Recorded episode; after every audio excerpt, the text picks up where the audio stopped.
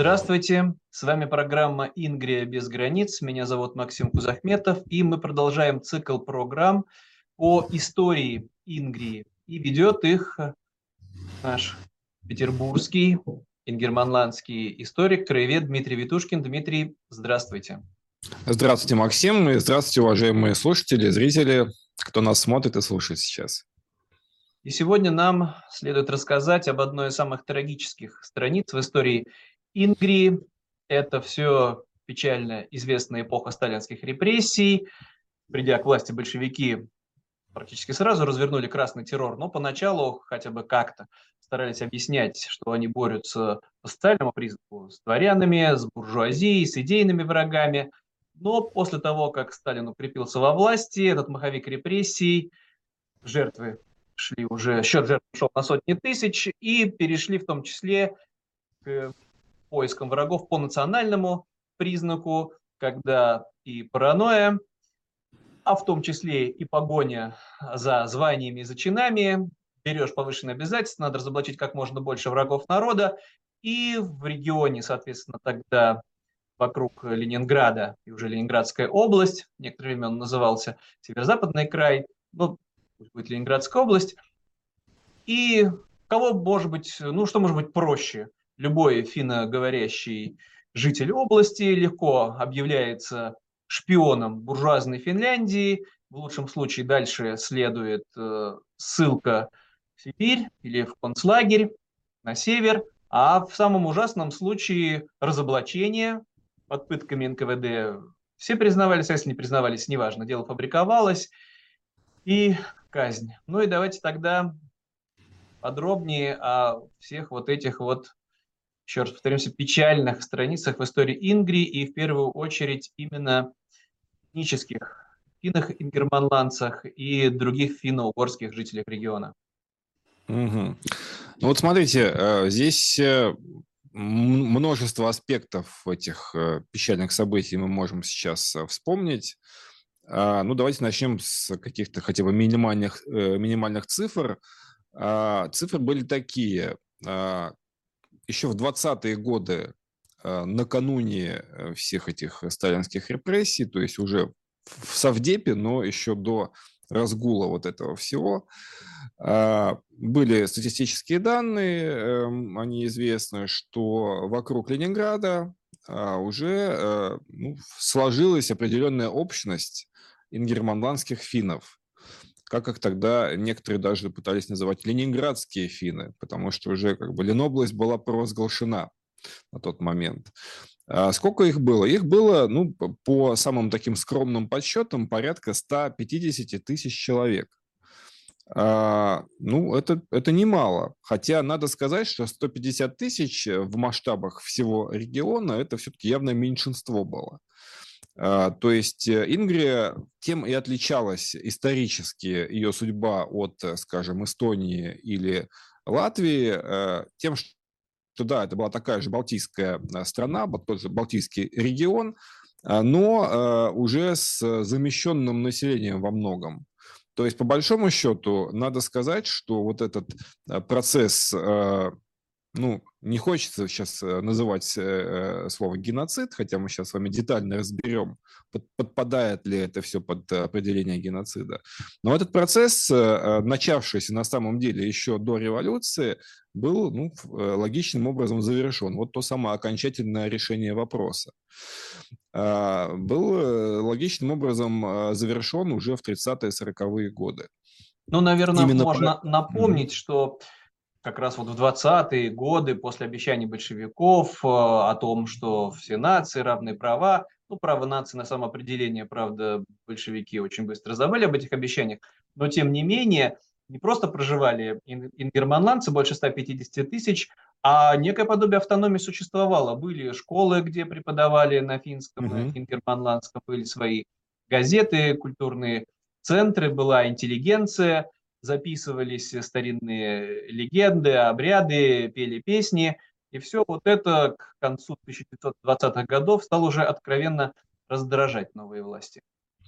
Да, но здесь, видите, мы с вами э, вот лично застали, например, 90-е годы. Мы тоже можем сказать, что вот 90-е годы было какое-то подобие демократии в Российской Федерации, свобода слова и так далее. Но э, уже сейчас, из 2023 года, мы видим, что этот период был очень недолг, ну, 10 лет.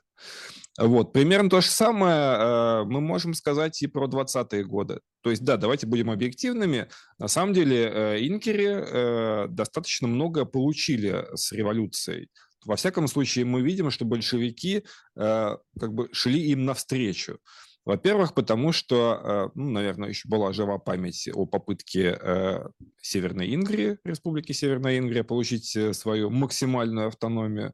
И думаю, что как бы пытались их как-то задобрить. А это были конкретные обещания большевиков – обещание, в том числе и финскому правительству, позаботиться о том, чтобы у тех финноязычных жителей, которые остаются в Советской России, были права на автономию. Пусть там угу. такую полуусловную, но тем не менее в 19-20 году смело обещали, что будут школы ингерманландские, приходы никто трогать не будет, приходы лютеранские, соответственно. Но да, недолго продолжалось все это. Вот, а во-вторых, мне кажется, ну, большевики даже э, сами перед собой хотели выглядеть принципиально иными, чем была прежняя царская власть э, того предыдущего режима. То есть постоянно и в пропаганде тех лет подчеркивалось, что э, в старой России э, при царе вот были сплошные шовинисты, черносотенцы, почему-то тогда не вспоминали про, там, допустим, про кадетов, про либералов того времени, про э, деятелей, которые боролись, скажем, с антисемитизмом, типа того же младшего Стасова или э, Короленко. То есть, ну, вот это все как-то игнорировалось. То есть считалось, что все плохое было до 1917 года, ну, а сейчас-то все будет замечательно. А вот поэтому, ну, мне кажется, что, наверное, объективно многие большевики сами хотели э, вот этого интернационала, то есть верили в э, интернационал и действительно пытались, наверное, какие-то вот первые годы советской власти э, сделать так, чтобы людям разных этносов, разных культур было достаточно комфортно вот в этом уже новом советском государстве. Но э, сейчас мы видим, что это тоже было около 10 лет потому что э, первые такие явные репрессии против ингерманландцев относятся уже к началу 30-х годов. Ну, даже, наверное, даже... чуть раньше, наверное, это когда коллективизация началась, и получилось, mm-hmm. это еще все-таки было не по национальному признаку, но получалось, что среди ингерманландцев было много зажиточных, это были трудолюбивые люди, еще и хуторская система, и когда несколько коров, а если, не дай бог, наемный труд использовал, это вот первый такой маховик, когда тысячи семей оказались вот еще с конца 20-х годов. Под гнетом пресса, потом они должны были быть высланы, соответственно, это вот был первый звоночек. Это, видите, это вообще сложный вопрос, то есть сложно а, сказать, вот того или иного человека сослали или убили, э, потому что он был э, чуть богаче, чем его сосед, или потому что он был другой национальности. Ну, сейчас ну, уже С раскулачиванием сложно с раскулачиванием, да, там все-таки в первую очередь э, старались хоть как-то по социальному признаку. А вот потом, mm-hmm. когда вот это уже шпиономания, да, с начала 30-х годов, там уже конкретно по национальному, по языку начались преследования. То есть даже если мы вот э, рассмотрим, скажем, первую волну репрессий против Инкери начала 30-х годов, ну, скажем, по Колтушам очень сильно она прошлась, то есть это уже тысячи людей э, под это все подпали. А, но там действительно зачастую э, официальной э, причиной высылки того или иного человека, там это даже все фиксировалось, писалось, было то, что вот он принадлежал каким-то якобы враждебным классам, что он был кулак, так сказать, вот. Э, ну, действительно, давайте опять же будем объективными. В, тот, э, в то время зачастую а, в качестве кулаков э, и в качестве жертв первых советских репрессий ну, бывало фигурировали, в основном фигурировали русские. То есть да. большинство кулаков были этническими русскими. Вот. Но тут еще, видите, вопрос в соотношении в процентном. То есть несколько сотен тысяч русских убитых, это все-таки не э, угроза для существования всего русского народа при всех э, чудовищных э, несправедливостях этих э, репрессий. А несколько сотен тысяч маленького народа – это фактически весь этот народ. То есть как бы вот, вот еще в чем дело. И вот здесь мы можем с вами перейти к э, действительно тому, о чем писал, скажем, лорд Актон. Любой желающий может, так сказать, погуглить, кто это такой. Актон дает в политической науке определение геноцида. Вот если мы сейчас у среднестатистического человека спросим, что такое геноцид, ну, я думаю, что в основном все скажут, что это физическое убийство, истребление людей по этническому или расовому признаку. Вот. Но э, на самом деле по тому же Актону, и это, в общем-то, уже такая общепринятая э, история, э, геноцид – это еще и э, ну, уничтожение народа, не физическое истребление всех его представителей, а уничтожение их как народа. То есть если мы изымаем маленьких детей из семьи, заставляем их говорить на другом языке, то есть они просто не знают своего родного языка, вырастают и не понимают, не знают, что как, когда-то у них родной язык был другой. Лишаем их своих традиций, религии, общности э, с себе подобными, то эти дети в итоге вырастают, ну, э, как бы представителями непонятно кого. Потом они, как правило, очень быстро ассимилируются, то есть смешиваются с э, национальным большинством, и фактически об этом народе мы уже можем забыть. Это очень ярко видно на примере многих северных народов. И, кстати, эта проблема имела место не только в России, продолжает иметь место, но и, например, в Северной Америке. То есть там от многих э, коренных народов тоже, в общем-то, уже мало что осталось, потому что точно так же там изымали э, детей из семей, и точно так же вот эта политика ассимиляции, насильственной ассимиляции продолжалась на протяжении многих поколений. Э, нечто похожее мы видим и в истории Ингрии. Ну, конечно, это все было более коротко во времени и более жестко, как мы знаем. То есть даже в течение 30-х годов было, по-моему, пять волн репрессий против Инкери.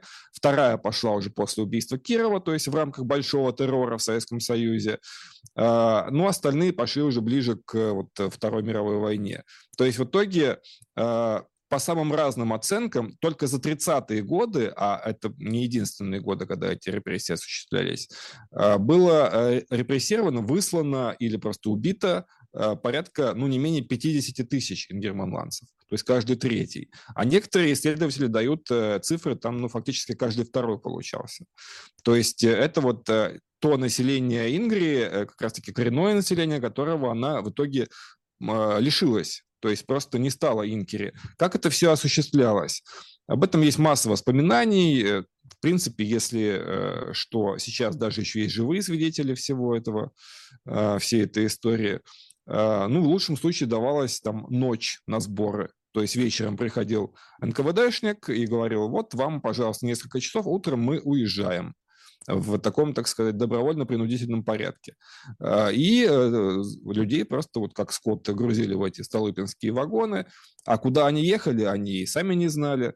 А, было несколько мест, куда э, инкери ссылали. Э, это, где-то это была Якутия, а, где-то это были степи Центральной Азии, ну, в лучшем случае это были какие-то отдаленные регионы европейской части Советской России, типа там Ярославской области. А, чуть позже там стало возможным э, на Псковщине их поселить, а, в Мурманской области и так далее. Там можно еще долго перечислять. Так, а То наши, есть... те, во всяком случае, те зрители, которые смотрят нас в Санкт-Петербурге, как минимум одного, одну жертву хорошо знают. Это губернатор Владимир Яковлев, который mm. родился в семье сильных, как раз-таки сильных ингерманландцев.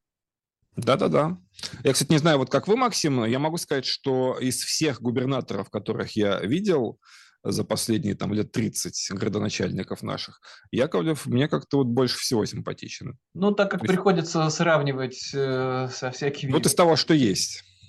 Да, на их фоне Яковлев выглядит очень выигрышно, да. Так что пожелаем э, еще долгих лет жизни Владимиру Анатольевичу. Мне кажется, он был достойным губернатором при минимальных средствах, то есть в конце 90-х небольшие были бюджеты в Петербурге. Он вот как-то, ну, как минимум ледовый смог построить. Мне кажется, нынешним градоначальникам, может быть, стоит даже поучиться, если это еще возможно у него. Вот, э, ну, мы продолжаем нашу тему. Да, действительно, э, многие инкери уже родились в ссылке, поэтому у многих даже вот в метриках вот, тоже очень важно, да, меняли фамилии, чтобы избавить своих детей угу. от возможных потом лишних вопросов и в будущем репрессий. Причем меняли на такие. Неопределенно, в основном, понятно, что славянские, да, но, но не я. А, ну, тут еще э, было несколько таких юридических нюансов. Вот даже уже после э, Второй мировой войны э, мы знаем, что те инкеры, которые хотели вернуться в Ингрию, сначала в конце 40-х годов, их потом обратно выслали, потом уже после смерти Сталина, то есть с 1954 года, тоже там законодательство менялось несколько раз. Но э, в основном им э, даже после войны запрещено было возвращаться в Ингрию. Но были, э, было несколько поблажек. Во-первых, ну, это были, конечно, не, не очень э, большая была категория лиц, но тем не менее. Во-первых, э, все-таки разрешили вернуться ветеранам Великой Отечественной войны. Среди инкеров было немного, потому что их обычно не брали в армию, но тем не менее вот такие нашлись. Во-вторых, это те, у кого были награды уже за мирный труд, скажем, герои социалистического труда, и в-третьих, вот то, о чем вы сейчас сказали, а, могла вернуться, скажем, э, ингерманландская финка, если она была замужем за русским, и, соответственно, а, он считался главой семьи. То есть вот если был смешанный брак, где фин э, женился на русской, вот им тогда пришлось бы или уехать из Ингрии, или просто семья бы распалась. То есть получается, ну, я просто э, хочу как-то донести это до нашей аудитории. То есть вот представляете, что государство вмешивается в вашу личную жизнь, в вашу семейную жизнь. И вы из-за этого государства либо лишаетесь самого близкого человека, своего мужа, жены, э, либо просто, э, ну, вот куда-то едете в Якутию там, или там в Восточную Сибирь. Причем не как сейчас там, то есть Сейчас, э, в принципе, любой может туда поехать, если есть какие-то хорошие друзья в Якутии, там пожить, особенно летом, очень даже мило, интересно.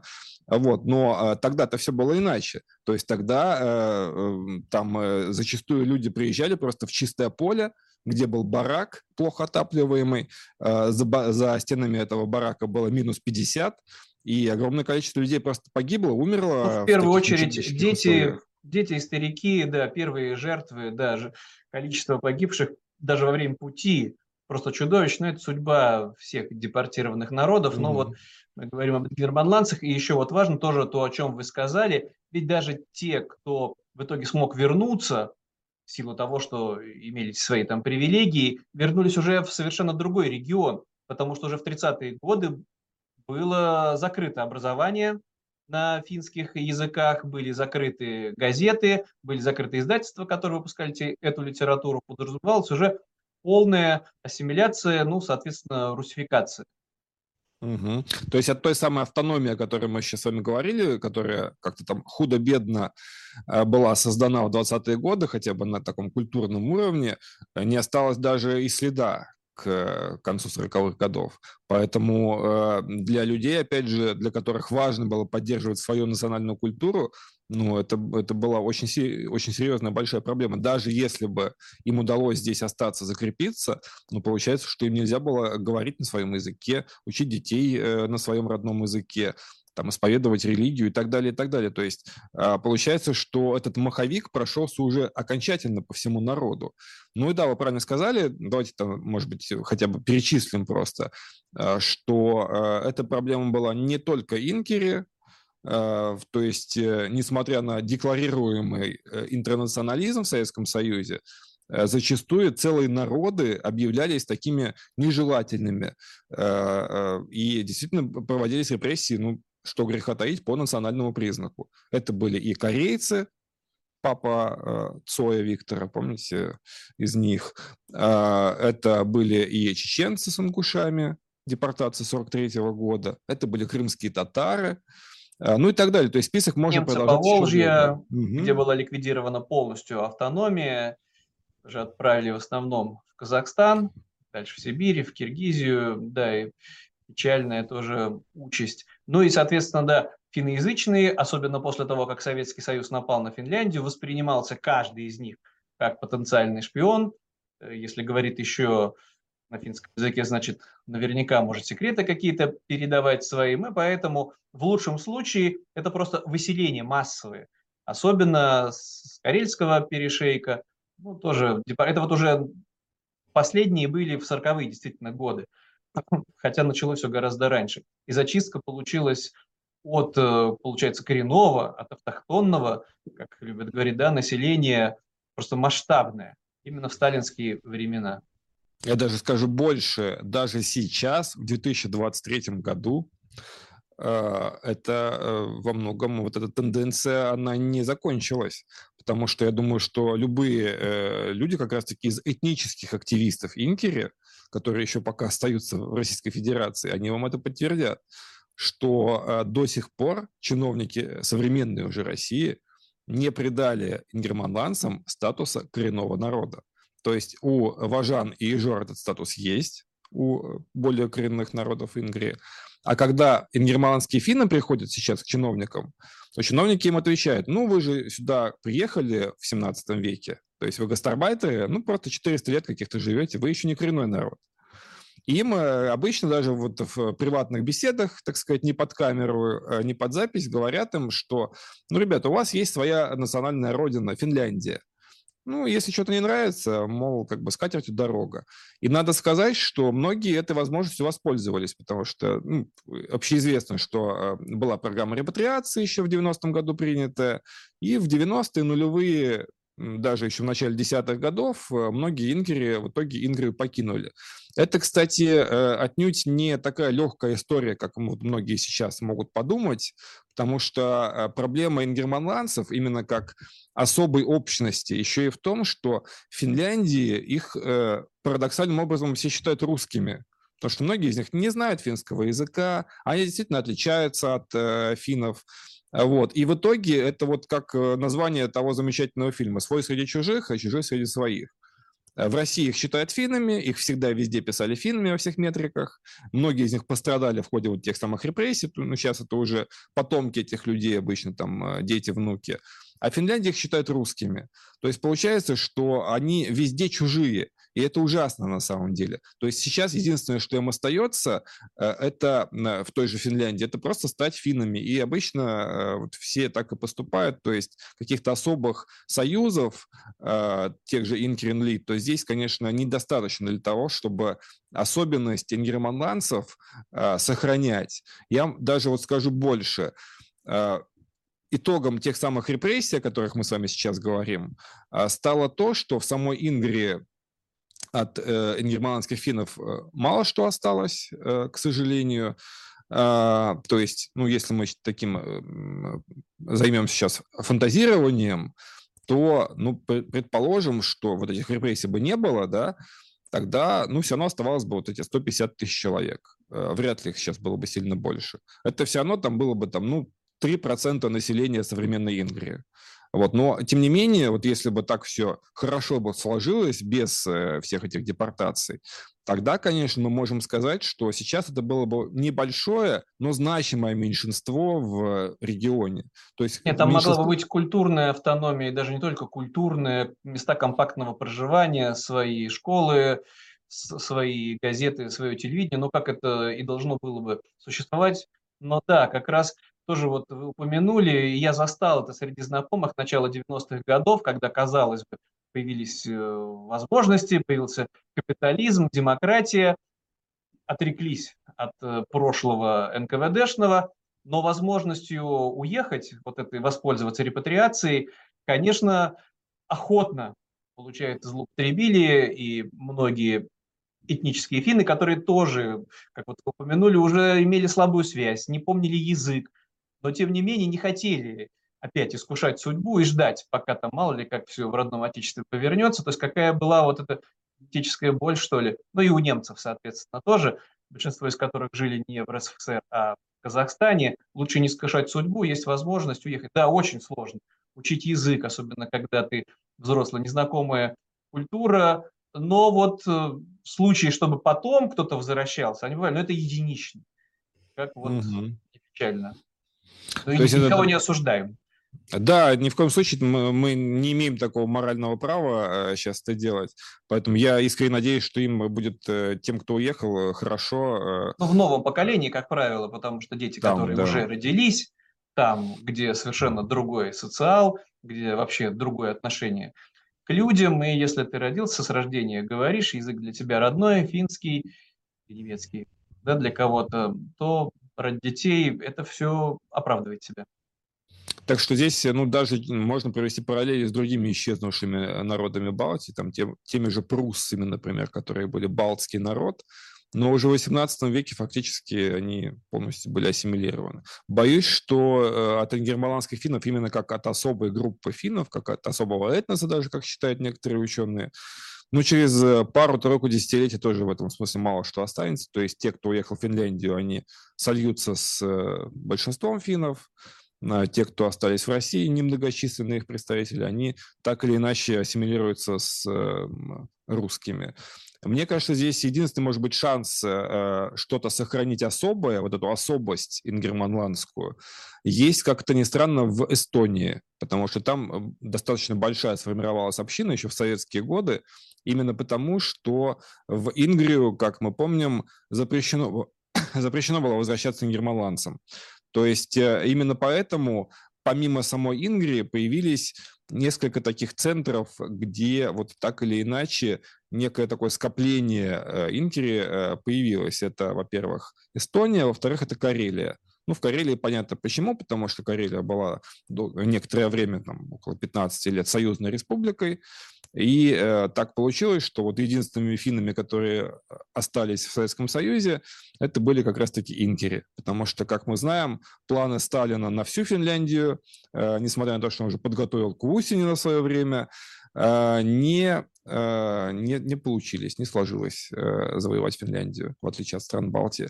Поэтому, э, ну вот, э, попытались как-то склепать вот эту советскую Финляндию на базе Карелии. Но даже, даже там сейчас в общем, к сожалению, от Инкери мало что остается. Я вам могу даже рассказать прям вот историю из первых уст.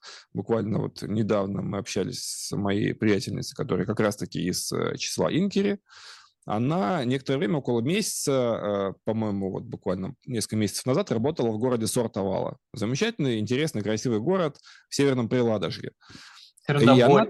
бывший. Да, да, да, да, да, да, вот то, что э, русские называли Сердоболь.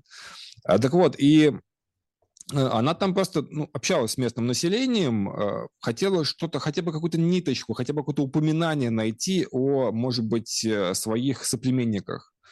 Но э, все, кто там живет, это потомки русских, белорусов, украинцев, ну, в основном русские. И даже когда она их говорила, а есть у вас какие-то, может быть, знакомые, которые знают финский язык здесь? Ей как-то даже прямо агрессивно отвечали, говорили, что а что это мы должны какой-то финский знать? Здесь только русские люди живут, мы только по-русски говорим, никакого финского языка. Вот, то есть она поняла, что там просто вот зачищено полностью это пространство, которое когда-то было финским, потому что Сортовала была частью независимой Финляндии, так же, как и Выборг.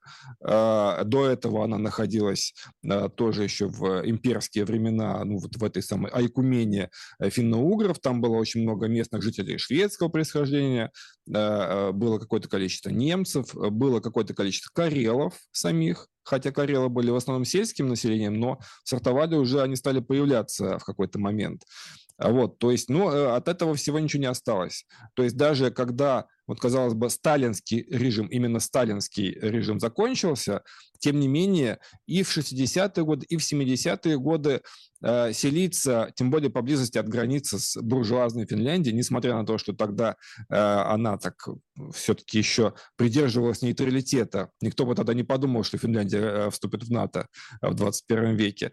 Э, тем не менее, все равно вот запрещалось селиться э, лицам э, финского происхождения, с финскими фамилиями, Поэтому э, Перешеек, Ингрия, Карелия, они, э, ну, во всяком случае, вот в значительной своей части зачищены от финнов просто полностью.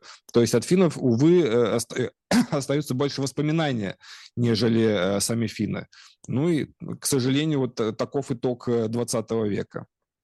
Но здесь вот еще в чем единственное, можно сказать, Карелии в какой-то степени повезло, там новые власти, сталинские – сохранили топонимику. Это вот, может, даже чудо. Причем именно вот любопытен случай с Артовалой, что это, собственно, финское название, город э, исторически был э, Сердоболь. Даже и в этом случае сохранили именно его финскую версию, большинство рек, озер, если они носили финские названия, ну и городов, населенных пунктов, а вот на Карельском перешейке там беспощадно было уничтожено, вот такая тоже еще история с геноцидом том числе, чтобы искоренить и память если там и остались какие-то чудом названия, ну, станции в основном, да, когда это Каниль Ярви, Петя Ярви, только потому, что в этой длинной переписке не смогли придумать какое-то новое безликое название. Все, которые предлагались, лесное, ягодное, озерное, уже были использованы, а уже из дорожников могло быть только оригинальное. А если ничего не придумать, то какой-то километр, а тут и километр был. Ну и вот чудом эти названия сохранились, а искоренили абсолютно. К счастью. Угу. Ну, и, ну давайте наверное, тогда, да, подводить какие-то итоги. Вот такой небольшой вот. итог. Я хочу просто продолжить э, свою вот эту такую фантазию. Э, что было бы, если бы вот этих репрессий не было? Ну, конечно, история не терпит слагательного наклонения, но тем не менее, вот хочется немножко еще пару слов на эту тему сказать. Если бы инкери остались в самой Ингрии, вот эти 150 тысяч э, человек продолжали бы жить в Петербурге, Ингрии и сегодня. Мне кажется, здесь еще очень важно, э, что э, они не жили бы в каком-то, опять же, вакууме. Они жили бы среди э, вот этого большого массива русского населения. И во многом они могли бы подавать пример большинству, потому что инкери традиционно были очень честными, это вот э, на протяжении многих даже вот их упоминаний в русской классической литературе это можно встретить, что они... С даже... досады можно встретить. Вот как раз-таки там без ну, восторга, да. без понимания, что вот да, ведь какой злой, а честный. Это все не вызывало вот особенного уважения у, у царских чиновников. Мешало коррупции, Угу. Во-вторых, э, э, очень э, тоже как бы такое нетипичное для России свойство, как трудолюбие было им всегда очень свойственно. И в-третьих, ну, однозначно они, как протестанты, в общем-то, практически все, они бы подавали пример, что быть богатым – это неплохо. То есть в православии, как мы знаем, там вот чаще упоминается цитата о том, что э, богатый э, не сможет попасть в Царство Небесное, как верблюд не пройдет сквозь игольное ушко. А, вот. А э, как раз этика протестантизма, она вся о том, что если ты богатый, значит, Бог тебя любит. Вот мне кажется, э, как раз в современной России, даже сейчас, несмотря ни на что, все-таки, ну, пока мы остаемся как-то более-менее э, в рыночной экономике, хотя бы там на уровне малого бизнеса, мне кажется, многие эти самые малые бизнесмены могли бы быть э, инкери. И даже вот те немногие оставшиеся здесь, они подают такой пример. То есть на них можно посмотреть, как, например, трудо, трудолюбивого человека, который может хорошо зарабатывать и своим трудом обеспечивать себя, свою семью, своих близких. Это, по-моему, очень достойный пример.